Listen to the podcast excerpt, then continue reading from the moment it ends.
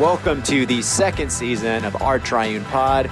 We are still preparing you to praise. Join me, the Reverend Nick Comiskey, and the Reverend Bendy Hart for a conversation about low key theology, lived experience, and often unrelated pop culture as we break down one of the Psalms. We hope it's an inspiring, maybe a bit irreverent, but mostly helpful way to get you ready for some God time.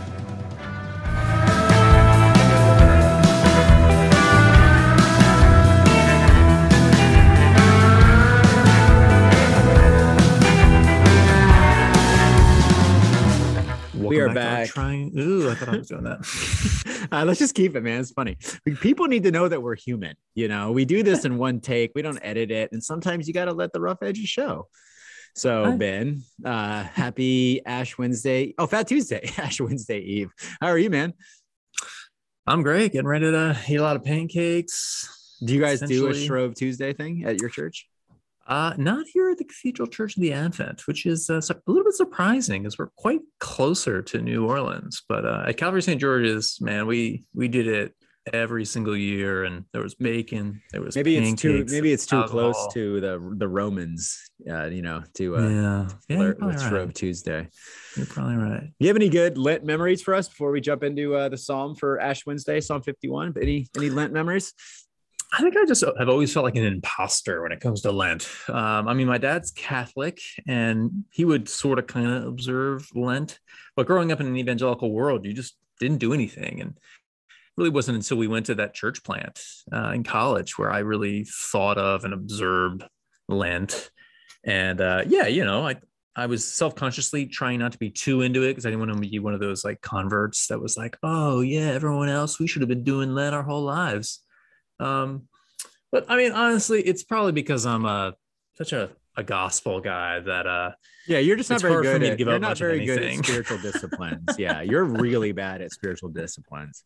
Uh, I am you? Very? I'm very good at them. So no, I've noticed. I'm terrible. Um, no, I mean, uh, my one of my strongest memories. Maybe this is a very recent memory, but last year during Lent, um, it was during that crazy ice storm in Texas.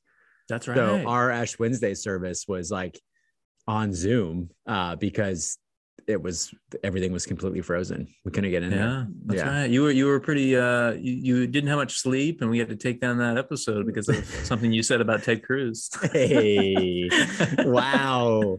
Yeah, I, uh, that year I didn't give up swearing for Lent, and so one of the episodes uh, needed to be taken down, um, Yeah. which I think was a good call.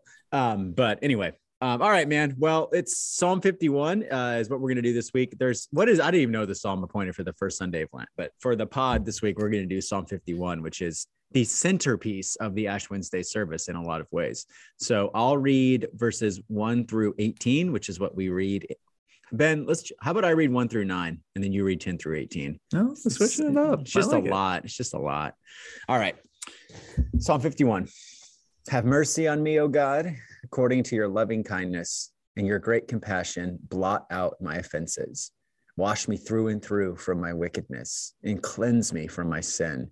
For I know my transgressions, and my sin is ever before me. Against you only have I sinned and done what is evil in your sight. And so you are justified when you speak and upright in your judgment. Indeed, I have been wicked from my birth, a sinner from my mother's womb. For behold, you look for truth deep within me, and you will make me understand wisdom secretly. Purge me from my sin, and I shall be pure. Wash me, and I shall be clean indeed. Make me hear of joy and gladness, that the body you have broken may rejoice. Hide your face from my sins and blot out all my iniquities. Create in me a clean heart, O God, and renew a right spirit within me. Cast me not away from your presence, and take not your Holy Spirit from me. Give me the joy of your saving health again, and sustain me with your bountiful spirit. I shall teach your ways to the wicked, and sinners shall return to you. Deliver me from death, O God, and my tongue shall sing of your righteousness, O God of my salvation. Open my lips, O Lord, and my mouth shall proclaim your praise. Had you desired it, I would have offered sacrifice, but you take no delight in burnt offerings. The sacrifice of God is a troubled spirit, a broken and contrite heart, O God. you will not despise. Beautiful psalm. What do you make of it, Nick? I thought you were gonna have the. Uh, what do I make? wow. Um, well, Love you know, it. the, it's really those final verses now. Uh, I think. Well, let's start here, man. Um, I think some of our listeners are probably well versed in the context that surrounds Psalm 51, but not everyone necessarily. So Psalm 51 is written. David, this the writer, wrote it in response to the prophet Nathan, um, confronting him over David's sin when David did a number of things wrong. He had an affair with Bathsheba. Uh, that in and of itself was wrong. And then what was Bathsheba's husband's name? I forget. Oh crap. Yeah, not Naaman. I can't remember. Yeah. But Uh, just say it. and then um, he David had Bathsheba's, Bathsheba's husband killed in order to cover up David's adultery once it was discovered that he had impregnated Bathsheba. So it was treachery upon treachery upon treachery. And when David was confronted by for his sin by the prophet Nathan, he uh, he offered to God the sacrifice of a troubled spirit. Um, and yeah, so the context of this psalm, this psalm of repentance, um, is is great sin. And so when David is saying, you know, I have been wicked from my birth, a sinner from my mother's womb, um, you are justified when you speak, you are upright in your judgment, God. It is saying, in essence, like that isn't a rhetorical or a poetic performance. He is in Mhm. touch with his real, real brokenness that was destroying people's lives.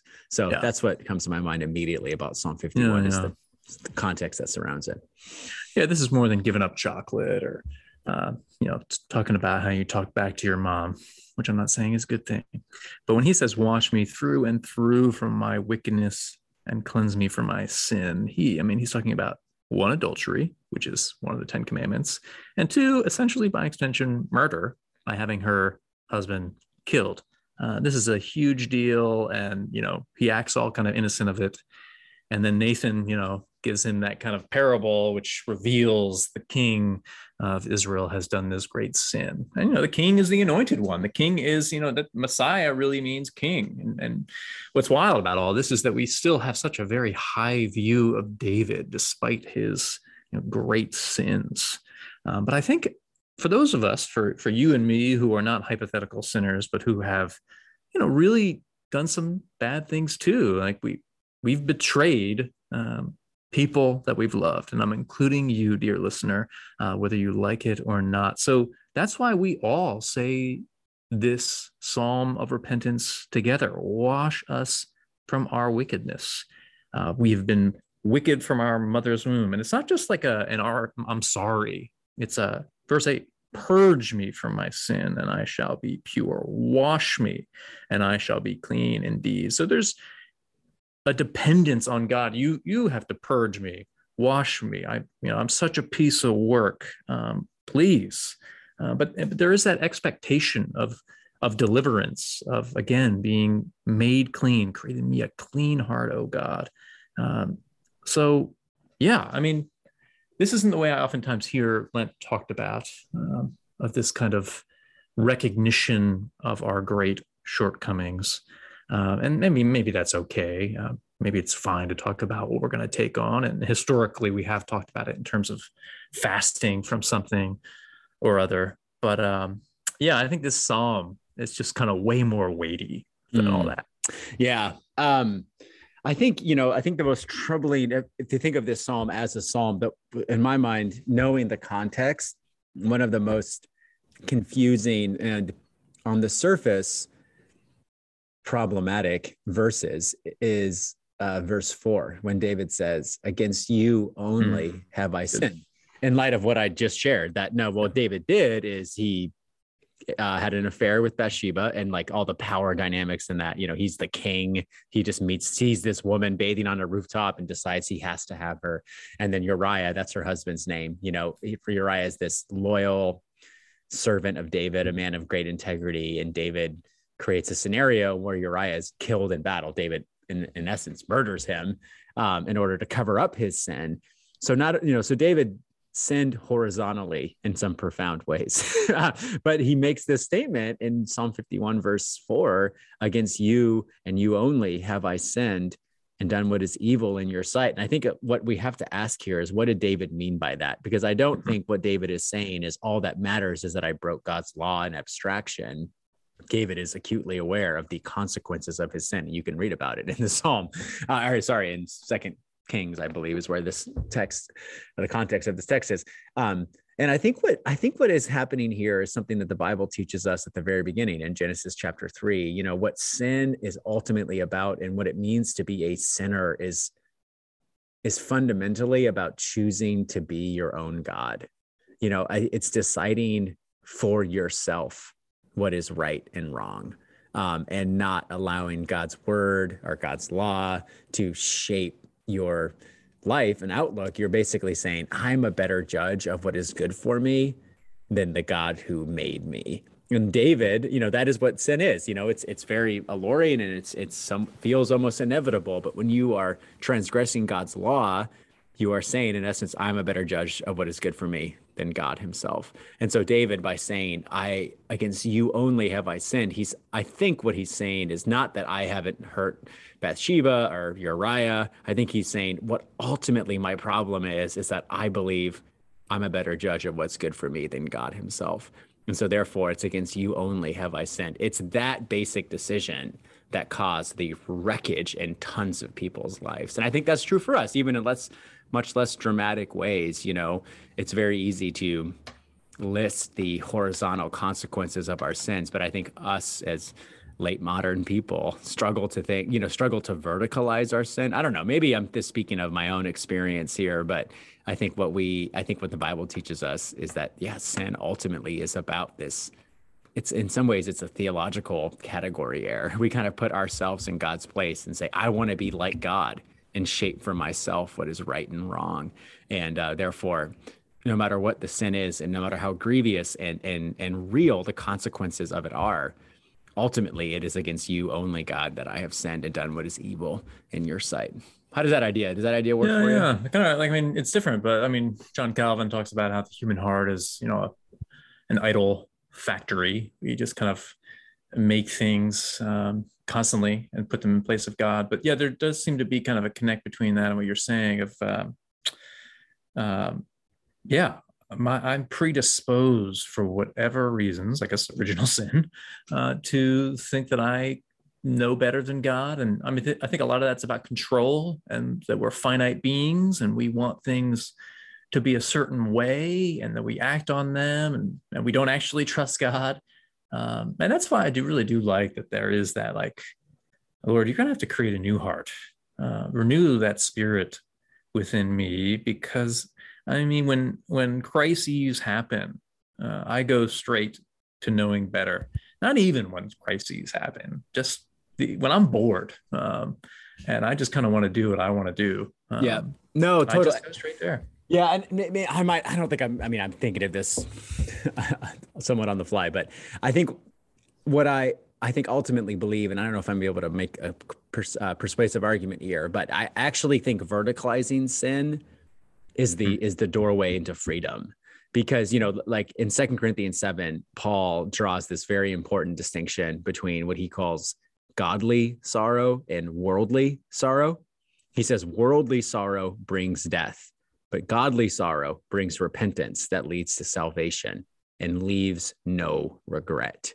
And I think the problem when you don't verticalize sin, when you only when you are solely caught up in the horizontal consequences is that you just get so mired in your own subjectivity. You know, your mm. guilt becomes this prison and you don't have the key for it. But when you verticalize your sin and you recognize, you know, ultimately what my problem is, is that I think I'm a better judge of what's good for me than God Himself, then I think in some ways by bringing God into the conversation and being reminded of God's unconditional positive regard for you, the way that God is moving towards you in Jesus Christ, the way that God is for you despite your predisposition to count yourself as a better judge of what is good for you than he is. I think in some ways by verticalizing sin, you're opening the doorway into the gospel. Whereas if you're stuck in the kind of worldly sorrow of, I'm a terrible person and I'm hurting all these other people, of course, that can be a good thing to recognize that.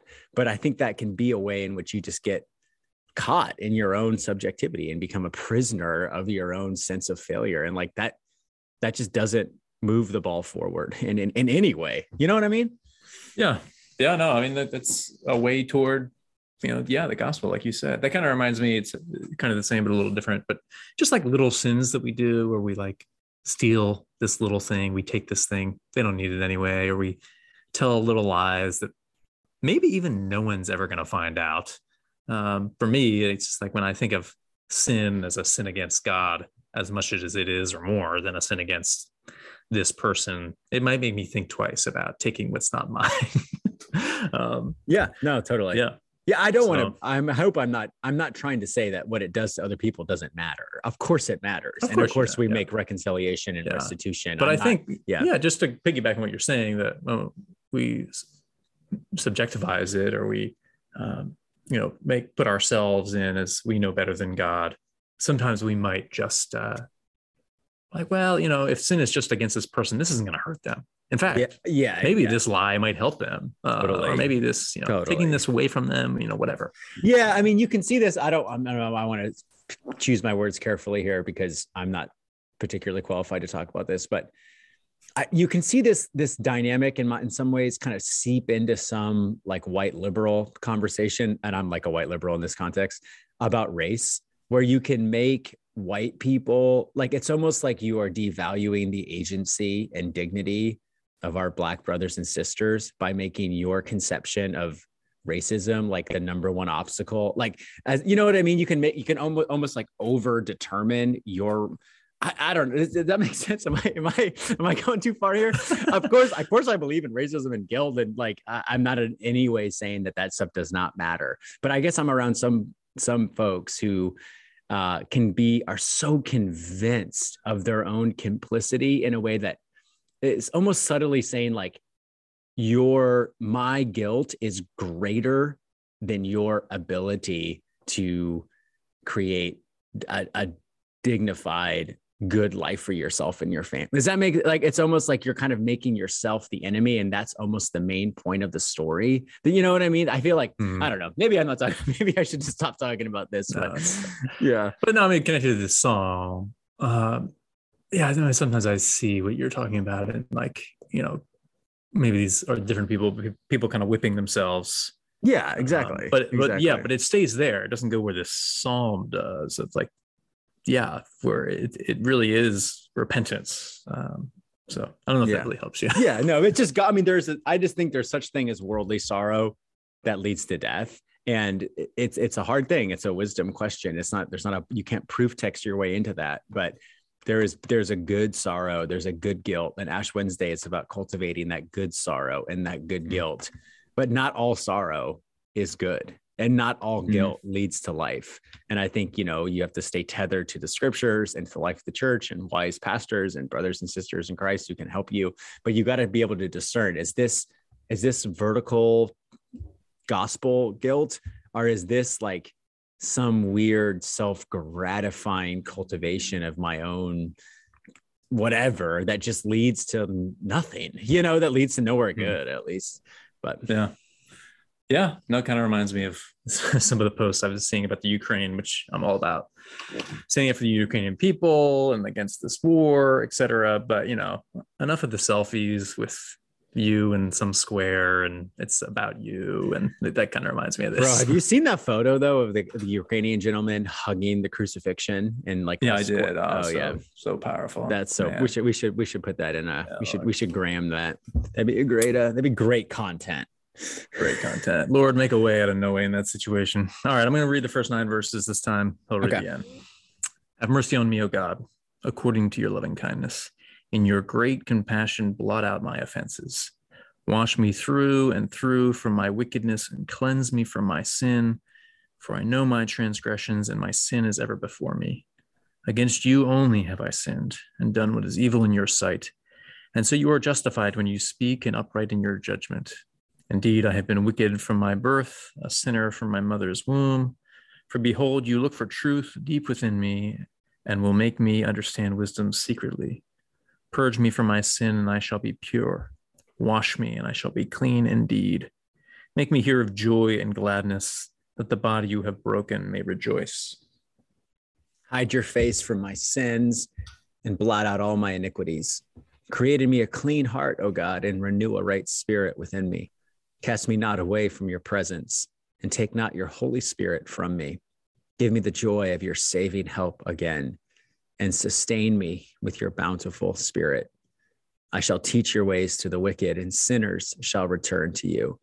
Deliver me from death, O God, and my tongue shall sing of your righteousness, O God of my salvation. Open my lips, O Lord, and my mouth shall proclaim your praise. Had you desired it, I would have offered sacrifice, but you take no delight in burnt offerings. The sacrifice of God is a troubled spirit, a broken and contrite heart, O God, you will not despise.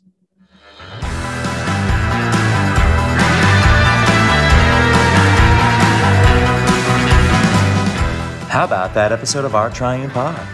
Now that you've been prepped for praise, won't you do us a solid and subscribe and review? We promise to keep the outlandish illustrations coming. So be sure to join us for another episode of your absolute favorite podcast.